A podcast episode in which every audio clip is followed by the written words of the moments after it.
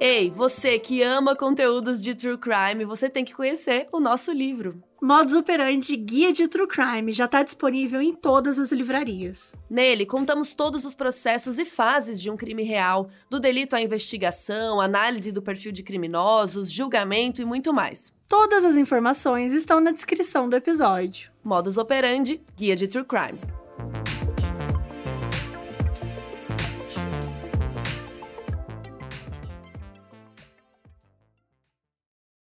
O programa a seguir pode conter descrições de extrema violência e não é recomendado para pessoas sensíveis.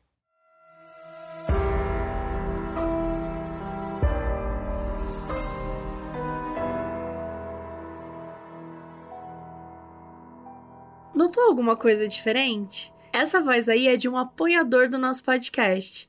Agora, uma das recompensas é gravar o nosso aviso inicial. Nossos apoiadores também têm acesso a episódios exclusivos, assistir a uma gravação ao vivo, sorteios de prêmios, acesso a um fórum onde a gente divide notícias exclusivas, comenta os episódios e muito mais. E tudo isso agora na Aurelo.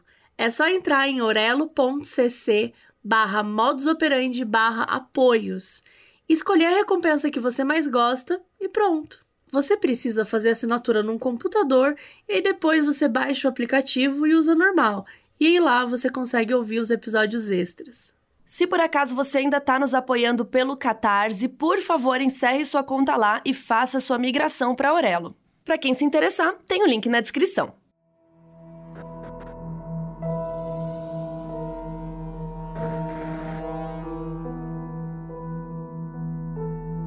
O dia 22 de julho de 2011 começou normal na cidade de Oslo, na capital da Noruega. Mas até o fim do dia, 77 pessoas estariam mortas e mais de 200 feridas. Eu sou a Mabê. E eu sou a Carol Moreira. E essa é a história do massacre da Noruega.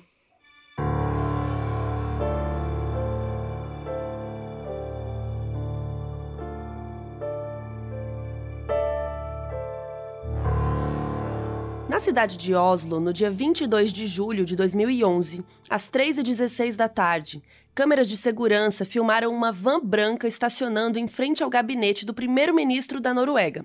Dava para ver um homem vestido de policial e segurando uma arma saindo do carro e atravessando a rua. Até que às 3h25, uma explosão enorme aconteceu. E ela foi tão massiva que as testemunhas que estavam em volta acharam que estava acontecendo um terremoto ou uma tempestade. Ninguém imaginou que fosse um carro-bomba. Pessoas a 80 quilômetros desse prédio ouviram a explosão também e começaram a entrar em pânico e até ir para a rua, né, para ver o que estava acontecendo. Algumas pessoas que estavam passando pela rua começaram a entrar nos prédios para ajudar os trabalhadores que estavam lá a saírem, com medo de que acontecesse uma segunda explosão, que os prédios caíssem, alguma coisa do tipo. Por sorte, esse ataque aconteceu durante o período de férias, então tinha muito menos pessoas do que o normal trabalhando e andando pela rua ali no dia. Oito pessoas foram mortas e mais de 80 ficaram feridas. A polícia conseguiu confirmar bem rápido que o primeiro-ministro não tinha sido uma das vítimas, apesar que ele parecia ser o foco, porque a van foi estacionada na frente do gabinete dele. Durante a investigação da polícia, eles encontraram o carro e eles estimaram ali mais ou menos que uma tonelada de explosivos teria sido usada. E eles foram investigar, né, nas câmeras de segurança da cidade e viram um cara que tinha sido filmado saindo da van, pegando outro carro e dirigindo pela estrada em direção à ilha de Utoyá. Lá na ilha, que ficava a uns 40 quilômetros de Oslo, estava acontecendo o acampamento para os jovens que faziam parte do Partido Trabalhista Norueguês. E ao todo, gente, era assim uns 500 jovens participando daquele evento. Então eles estavam lá para aprender um pouco mais sobre a polícia, né, do Partido Trabalhista, que era o partido do governo na época. Assim que a bomba explodiu em Oslo, o pessoal da ilha recebeu a notícia e, óbvio, eles ficaram super arrasados, pensando em toda a destruição que tinha acontecido, mas ainda não dava para saber direito né, o que tinha acontecido. As mães dos jovens começaram a ligar desesperadas, né, para eles e tal, perguntando como é que eles estavam. Enfim, gente, dá aquele desastre, né? Todo mundo quer ligar para as pessoas próximas para saber se tá todo mundo bem e tal, é normal. Só que todos eles falaram: não, fica calma, tá tudo bem, a gente tá na ilha, tá super protegido, né? Não tem por que acontecer alguma treta aqui. Às 5h17 da tarde, duas horas depois da explosão em Oslo, chegou uma barca que ligava a cidade à ilha. Um policial desembarcou e foi recebido pelos monitores do acampamento e pelos seguranças. Como ele estava vestido de policial, ele disse que tinha sido enviado para ter certeza que estava todo mundo bem depois da explosão. Um dos monitores do acampamento ficou um pouco desconfiado desse cara porque ele estava andando com duas malas bem grandes. Quando perguntaram o que tinha dentro, ele disse que eram armas, mas que ele deixava na mala para não assustar as pessoas. Só que assim, né? Duas malas de arma, um negócio esquisito. Aí o monitor perguntou se ele não podia mostrar o distintivo, porque ele não tava, né? Tava achando esquisito. Aí o cara disse que podia, mas quando ele fez o movimento de tirar o distintivo do bolso, ele pegou uma arma e atirou no monitor. E depois ele atirou em todos os outros monitores e nos seguranças também. Às 5h23 da tarde, ele chegou na lanchonete do acampamento. Os jovens tinham ouvido os barulhos de tiros, só que ninguém pensou que fossem tiros de verdade. Um grupo até se ofereceu para ir lá fora ver o que estava rolando, mas eles não estavam acreditando que era algo sério, sabe? Tiroteio não é uma coisa que acontece na Noruega com muita frequência. Naquela época, não era também. Então ficou todo mundo lá comendo, esperando para ver o que, que, ia acontecer, né? Se esse grupo voltava e tal, com notícia do que estava acontecendo. E quando eles voltaram, eles voltaram desesperados, dizendo para todo mundo fugir que tinha um cara atirando em todo mundo. Então algumas pessoas foram correndo, se escondendo nas próprias barracas, outros foram para a floresta, outras decidiram tentar nadar para fugir da ilha. Foi muito desesperador. Quando o atirador entrou em uma das barracas, uma menina que estava com os amigos foi perguntar para ele o que tinha acontecido, já que ele estava vestido de policial. Mas ele não deixou nem a menina terminar de perguntar e atirou nela. Foi aí que todo mundo entrou em pânico e começou a correr para dentro da floresta. O atirador correu atrás deles, gritando que eles tinham que morrer naquele dia e que ele ia dar um jeito de matar todos eles. Ele chegou até a costa da ilha e viu as pessoas que estavam nadando para fugir e começou a atirar nelas. Depois de um tempo disso, ele resolveu voltar a procurar pessoas pela floresta. Alguns jovens tiveram a ideia de deitar no chão em cima da poça de sangue dos amigos para fingir de morto. Alguns jovens conseguiram pegar o celular e ligar para os pais para contar o que estava acontecendo e pediram, né, para chamar a polícia. Só que eles não foram os únicos que chamaram a polícia, porque o próprio atirador ligou para a polícia duas vezes para contar o que estava fazendo e depois continuava a matar pessoas. Quando a polícia e os jornalistas ficaram sabendo, eles começaram a circular a área de helicóptero, né, enfim, chegando mais próximo e tal, para ter uma ideia melhor da situação, porque eles não sabiam se era uma pessoa mesmo ou se era, sei lá, várias pessoas atirando. Então eles não podiam entrar lá antes de ter um plano, né? Normal. A gente sempre fala sobre isso. Como o atirador estava vestido de policial, por mais que eles tenham visto ele lá de cima, ninguém pensou de verdade que ele era o assassino. Às 6 e 8 da noite, 49 pessoas já estavam mortas. E os moradores das ilhas em volta de Utoiá começaram a chegar com os barcos para tentar salvar os jovens que estavam na água. Lembra aqueles que estavam tentando nadar e tal, fugindo pela, pela ilha ali. Os moradores tiveram que desviar dos corpos que estavam boiando para conseguir chegar nos sobreviventes. Às 6h10, um grupo de 14 jovens estava escondido numa das cabanas e o atirador os encontrou. Ele disse que era da polícia e que o responsável já tinha sido preso, então as pessoas podiam sair de lá.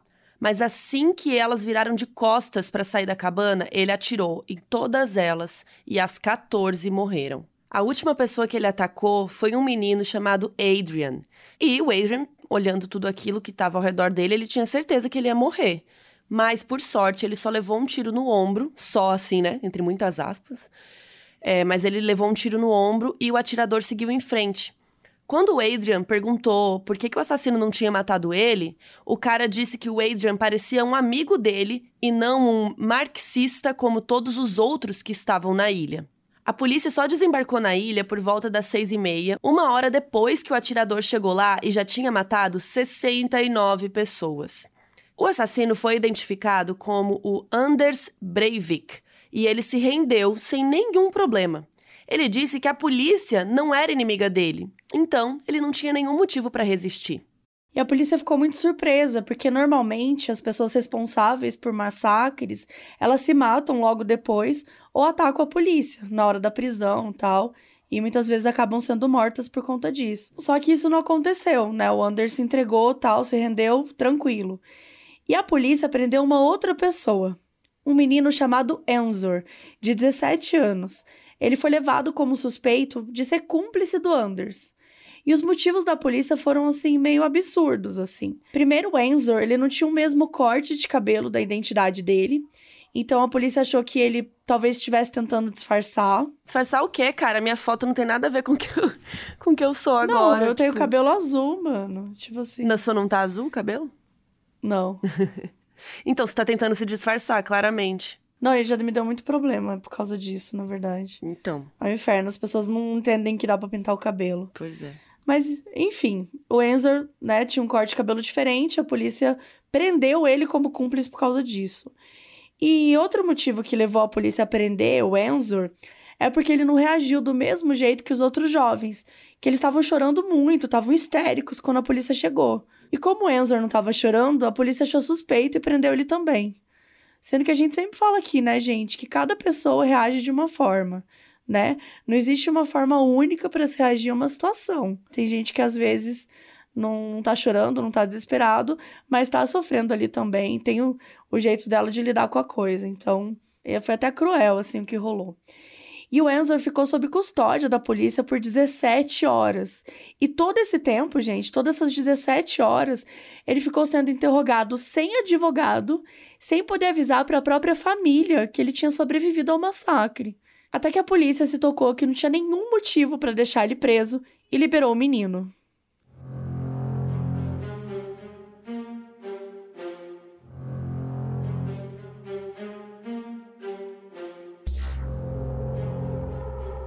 Depois que o Anders Breivik foi preso, a polícia começou a investigar um pouco sobre a vida dele. Ele nasceu em fevereiro de 79, na cidade de Oslo. A mãe era enfermeira e o pai era diplomata. E ele tinha trabalhado na embaixada da Noruega em Londres e em Paris. Quando os pais dele se separaram, o Anders ainda era muito pequeno e o comportamento dele depois do divórcio preocupou muito os pais.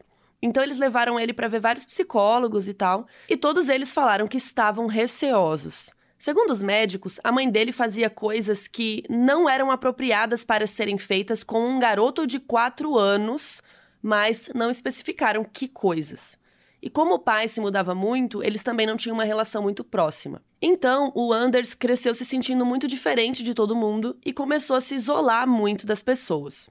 E ele começou a frequentar os fóruns na internet de pessoas que tinham as mesmas ideias que ele, que basicamente eram contra o multiculturalismo na Noruega.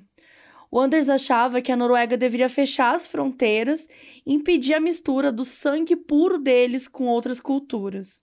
Isso é muito comum hoje em dia, se a gente olhar a questão do imigrante, o quanto que em todos os países isso é um problema. Existem diversos ataques terroristas que são feitos contra vários grupos é, de imigrantes, que está crescendo, né? Já está em crescimento em vários países. Então, isso aí que a gente está contando nessa época era meio uma exceção, assim. Era uma coisa meio assustadora. Mas hoje em dia, obviamente continua sendo assustadora, mas hoje em dia é extremamente comum. Então, quando Anders fez 20 anos, ele se uniu ao Partido Progressista da Noruega, que é um partido de direita que defende as restrições à imigração no país. E o Anders disse que ele começou a planejar o massacre quando ele tinha 23 anos, ou seja, quase 10 anos antes dele de fato fazer, que foi quando ele ficou mais envolvido com as ideias do Partido Progressista. E a polícia também descobriu que no dia seguinte ao massacre, no dia 21 de julho, ele tinha postado um manifesto na internet chamado Declaração de Independência Europeia. O manifesto tinha mais de mil páginas e ele dizia que era um cavaleiro de uma seita militar cristã que tinha como objetivo proteger a Europa, mas principalmente a Noruega, do islamismo. Ele também aborda assuntos como conservadorismo cultural, ultranacionalismo, homofobia, racismo e antifeminismo. E diz que considera o marxismo cultural e o Islã as duas maiores ameaças ao cristianismo. Resumindo, um completo idiota, né? O manifesto também dizia que ele estava planejando um massacre há muito tempo, mas o único problema era que ele não conseguia comprar armas. Por quê? Diferente dos Estados Unidos, que dá para ir no mercado da esquina comprar uma arma, na Noruega se tem um controle muito maior. Então, quando ele finalmente conseguiu, ele foi obrigado a fazer um curso para aprender a manipular todas as armas.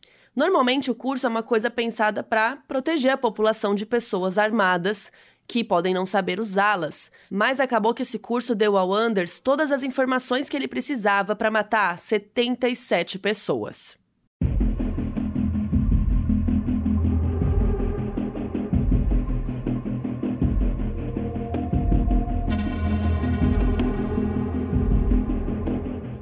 Ou seja, né, gente, é por isso que não dá para liberar armas do jeito que é essa palhaçada que também está sendo discutida muito atualmente. Mais um motivo aí de um garoto que ficou 10 anos para conseguir. Provavelmente, se ele fosse americano, teria matado muito antes. Enfim, o Anders foi acusado de terrorismo e ele ficou preso durante oito semanas sem poder falar com ninguém, nem receber visitas e tal, porque a polícia estava com medo que ele tivesse algum cúmplice ou que estivesse planejando mais um ataque. Ele testemunhou dizendo que tinha sido ele mesmo que explodiu o carro-bomba lá em Oslo e ele que atirou em todas as pessoas em Utoya, né, naquela ilha. Mas ele se declarou inocente, porque ele não reconhecia o sistema judiciário da Noruega como legítimo. Então, eles não poderiam julgá-lo, na visão dele. Em agosto de 2011, a polícia levou o Anders de volta para Utoya para ele recriar o massacre. Só que eles não avisaram para ninguém da ilha que eles estavam fazendo isso. Então, gente, as pessoas, os turistas que estavam lá passeando pela ilha, estavam lá normal, vivendo a vida normal, enquanto tava o Anders lá descrevendo os jeitos que ele matou as pessoas, o que aconteceu e tudo mais. Depois disso, a polícia deu uma coletiva de imprensa contando sobre a reconstituição do crime e falando que o Anders não demonstrou nenhum remorso enquanto ele estava lá. E aí, depois disso, ele foi transferido para uma prisão de segurança máxima até o começo do julgamento dele, que aconteceu dia 16 de abril de 2012, quase um ano depois do crime. Quando o julgamento finalmente começou, o principal objetivo do Anders não era não ir preso, era impedir que os advogados dele tentassem usar a insanidade como alguma forma de defesa. Ele disse que não se importava de ser preso por uma coisa que ele acreditava, mas se ele fosse considerado insano, a mensagem dele ia se perder. Igualzinho ao Una Bomber. Quem ainda não escutou esse episódio, volta lá porque era a mesma coisa. E ele conseguiu o que ele queria porque ele foi examinado por cinco psiquiatras e todos consideraram ele mentalmente capaz. Depois disso, o Anders usava qualquer oportunidade para falar sobre as ideias dele e entrava no tribunal fazendo saudações nazistas todas as vezes. Quando chegou a hora de testemunhar na frente do tribunal, ele disse que a ideia dele era só chegar no acampamento e começar a gritar com os jovens, segurando uma arma. Ele só ia xingar todo mundo e dizer que a Noruega nunca seria um país marxista como eles queriam. No plano dele, né, que ele tá falando aí, os jovens iam ficar com medo, pular dentro da água para fugir e morrer afogados sozinhos. Mas que ele mudou de ideia, porque vai que nem todo mundo morre afogado. Então ele achou que seria melhor matar todo mundo, porque ia mandar uma mensagem muito mais forte. Olha a cabeça dele, né? O, o nível de crueldade que passou na cabeça dele para pensar numa coisa dessas. Juntando todas as confissões, o jeito que ele falava sobre o massacre sem nenhum remorso e as saudações nazistas, condenar o Anders foi muito fácil. No dia 19 de junho de 2012, aos 33 anos de idade, o Anders foi sentenciado a 21 anos de prisão pelo assassinato de 77 pessoas. O Anders foi considerado um assassino em massa, que é diferente de um serial killer. Normalmente, para alguém ser definido como serial killer, ele tem que ter matado pelo menos três pessoas em momentos diferentes. E aqui a gente está falando de um caso, né, que ele saiu atirando e matando um monte de gente, assim. É, não tem um modus operandi que a gente costuma falar, né? Todas as questões que a gente que envolve quando a gente está falando de serial killer. Então por isso que ele é definido como um assassino em massa, que ele matou todas as vítimas de uma vez só. No dia 1 de agosto de 2011, dez dias depois do massacre, o parlamento da Noruega fez uma reunião especial para homenagear as vítimas do ataque. A Noruega é uma monarquia constitucional, então, além do parlamento, eles também têm uma família real e o rei e o príncipe estavam presentes lá na reunião. O presidente do parlamento leu o nome de todas as 77 vítimas, incluindo as oito da explosão e as 69 do acampamento, e eles prestaram homenagem aos sobreviventes também. As Nações Unidas, a União Europeia e a OTAN além dos governos de vários países ocidentais, se manifestaram sobre esse massacre e mandaram condolências ao governo norueguês. Mas nem todas as reações foram de solidariedade. Alguns políticos de direita noruegueses se manifestaram sobre os assassinatos e disseram que era um resultado natural do multiculturalismo. Um deputado italiano deu uma entrevista na rádio dizendo que o que o Anders fez foi uma defesa da civilização ocidental e que o ataque às ideias dele era um jeito de desencorajar o pensamento crítico. Um membro do Conselho Nacional da Áustria foi expulso do próprio partido depois de igualar o massacre às mortes de fetos por causa da liberação do aborto e dizer que a liberação do islamismo na Europa ia causar mil vezes mais mortes do que o Anders. Gente, assim, uma aberração, né? Uma série de psicopatas falando um monte de bobajada, coisa que a gente nunca viu acontecer no Brasil. Nunca. Nenhum político de direita no Brasil nunca falou nenhum absurdo desse tipo. Mas uma coisa importante aconteceu depois do massacre. Em 2017, o governo da Noruega apresentou um projeto que proíbe armas semiautomáticas no país. A maioria do parlamento votou a favor da lei e ela entrou em vigor em 2021.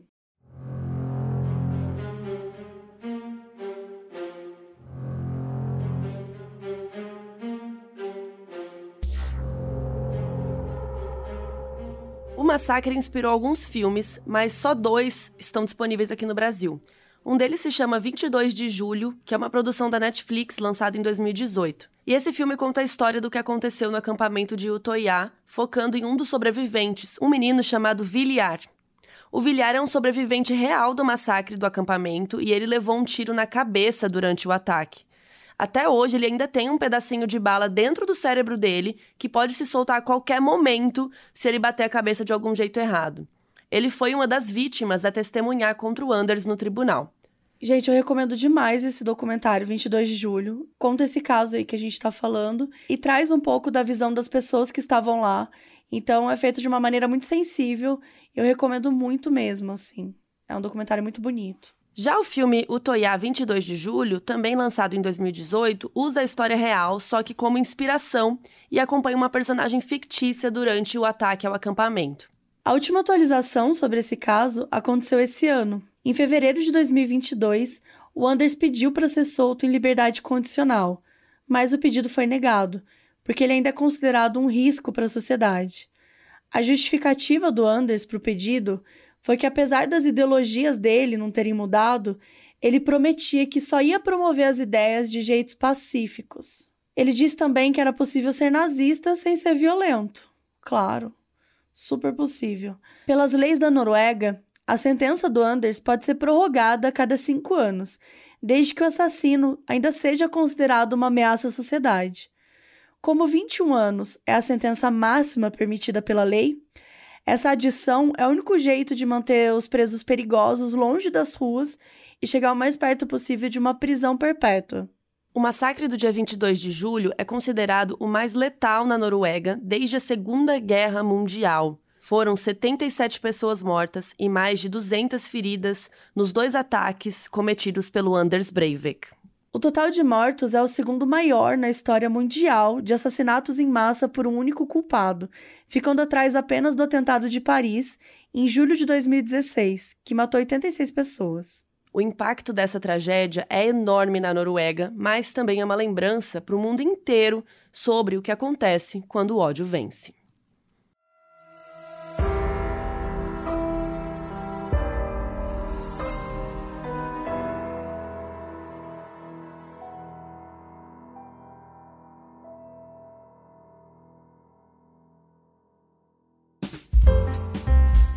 O aviso no início desse episódio foi gravado pela Carla Lima, que é nossa apoiadora na Aurelo.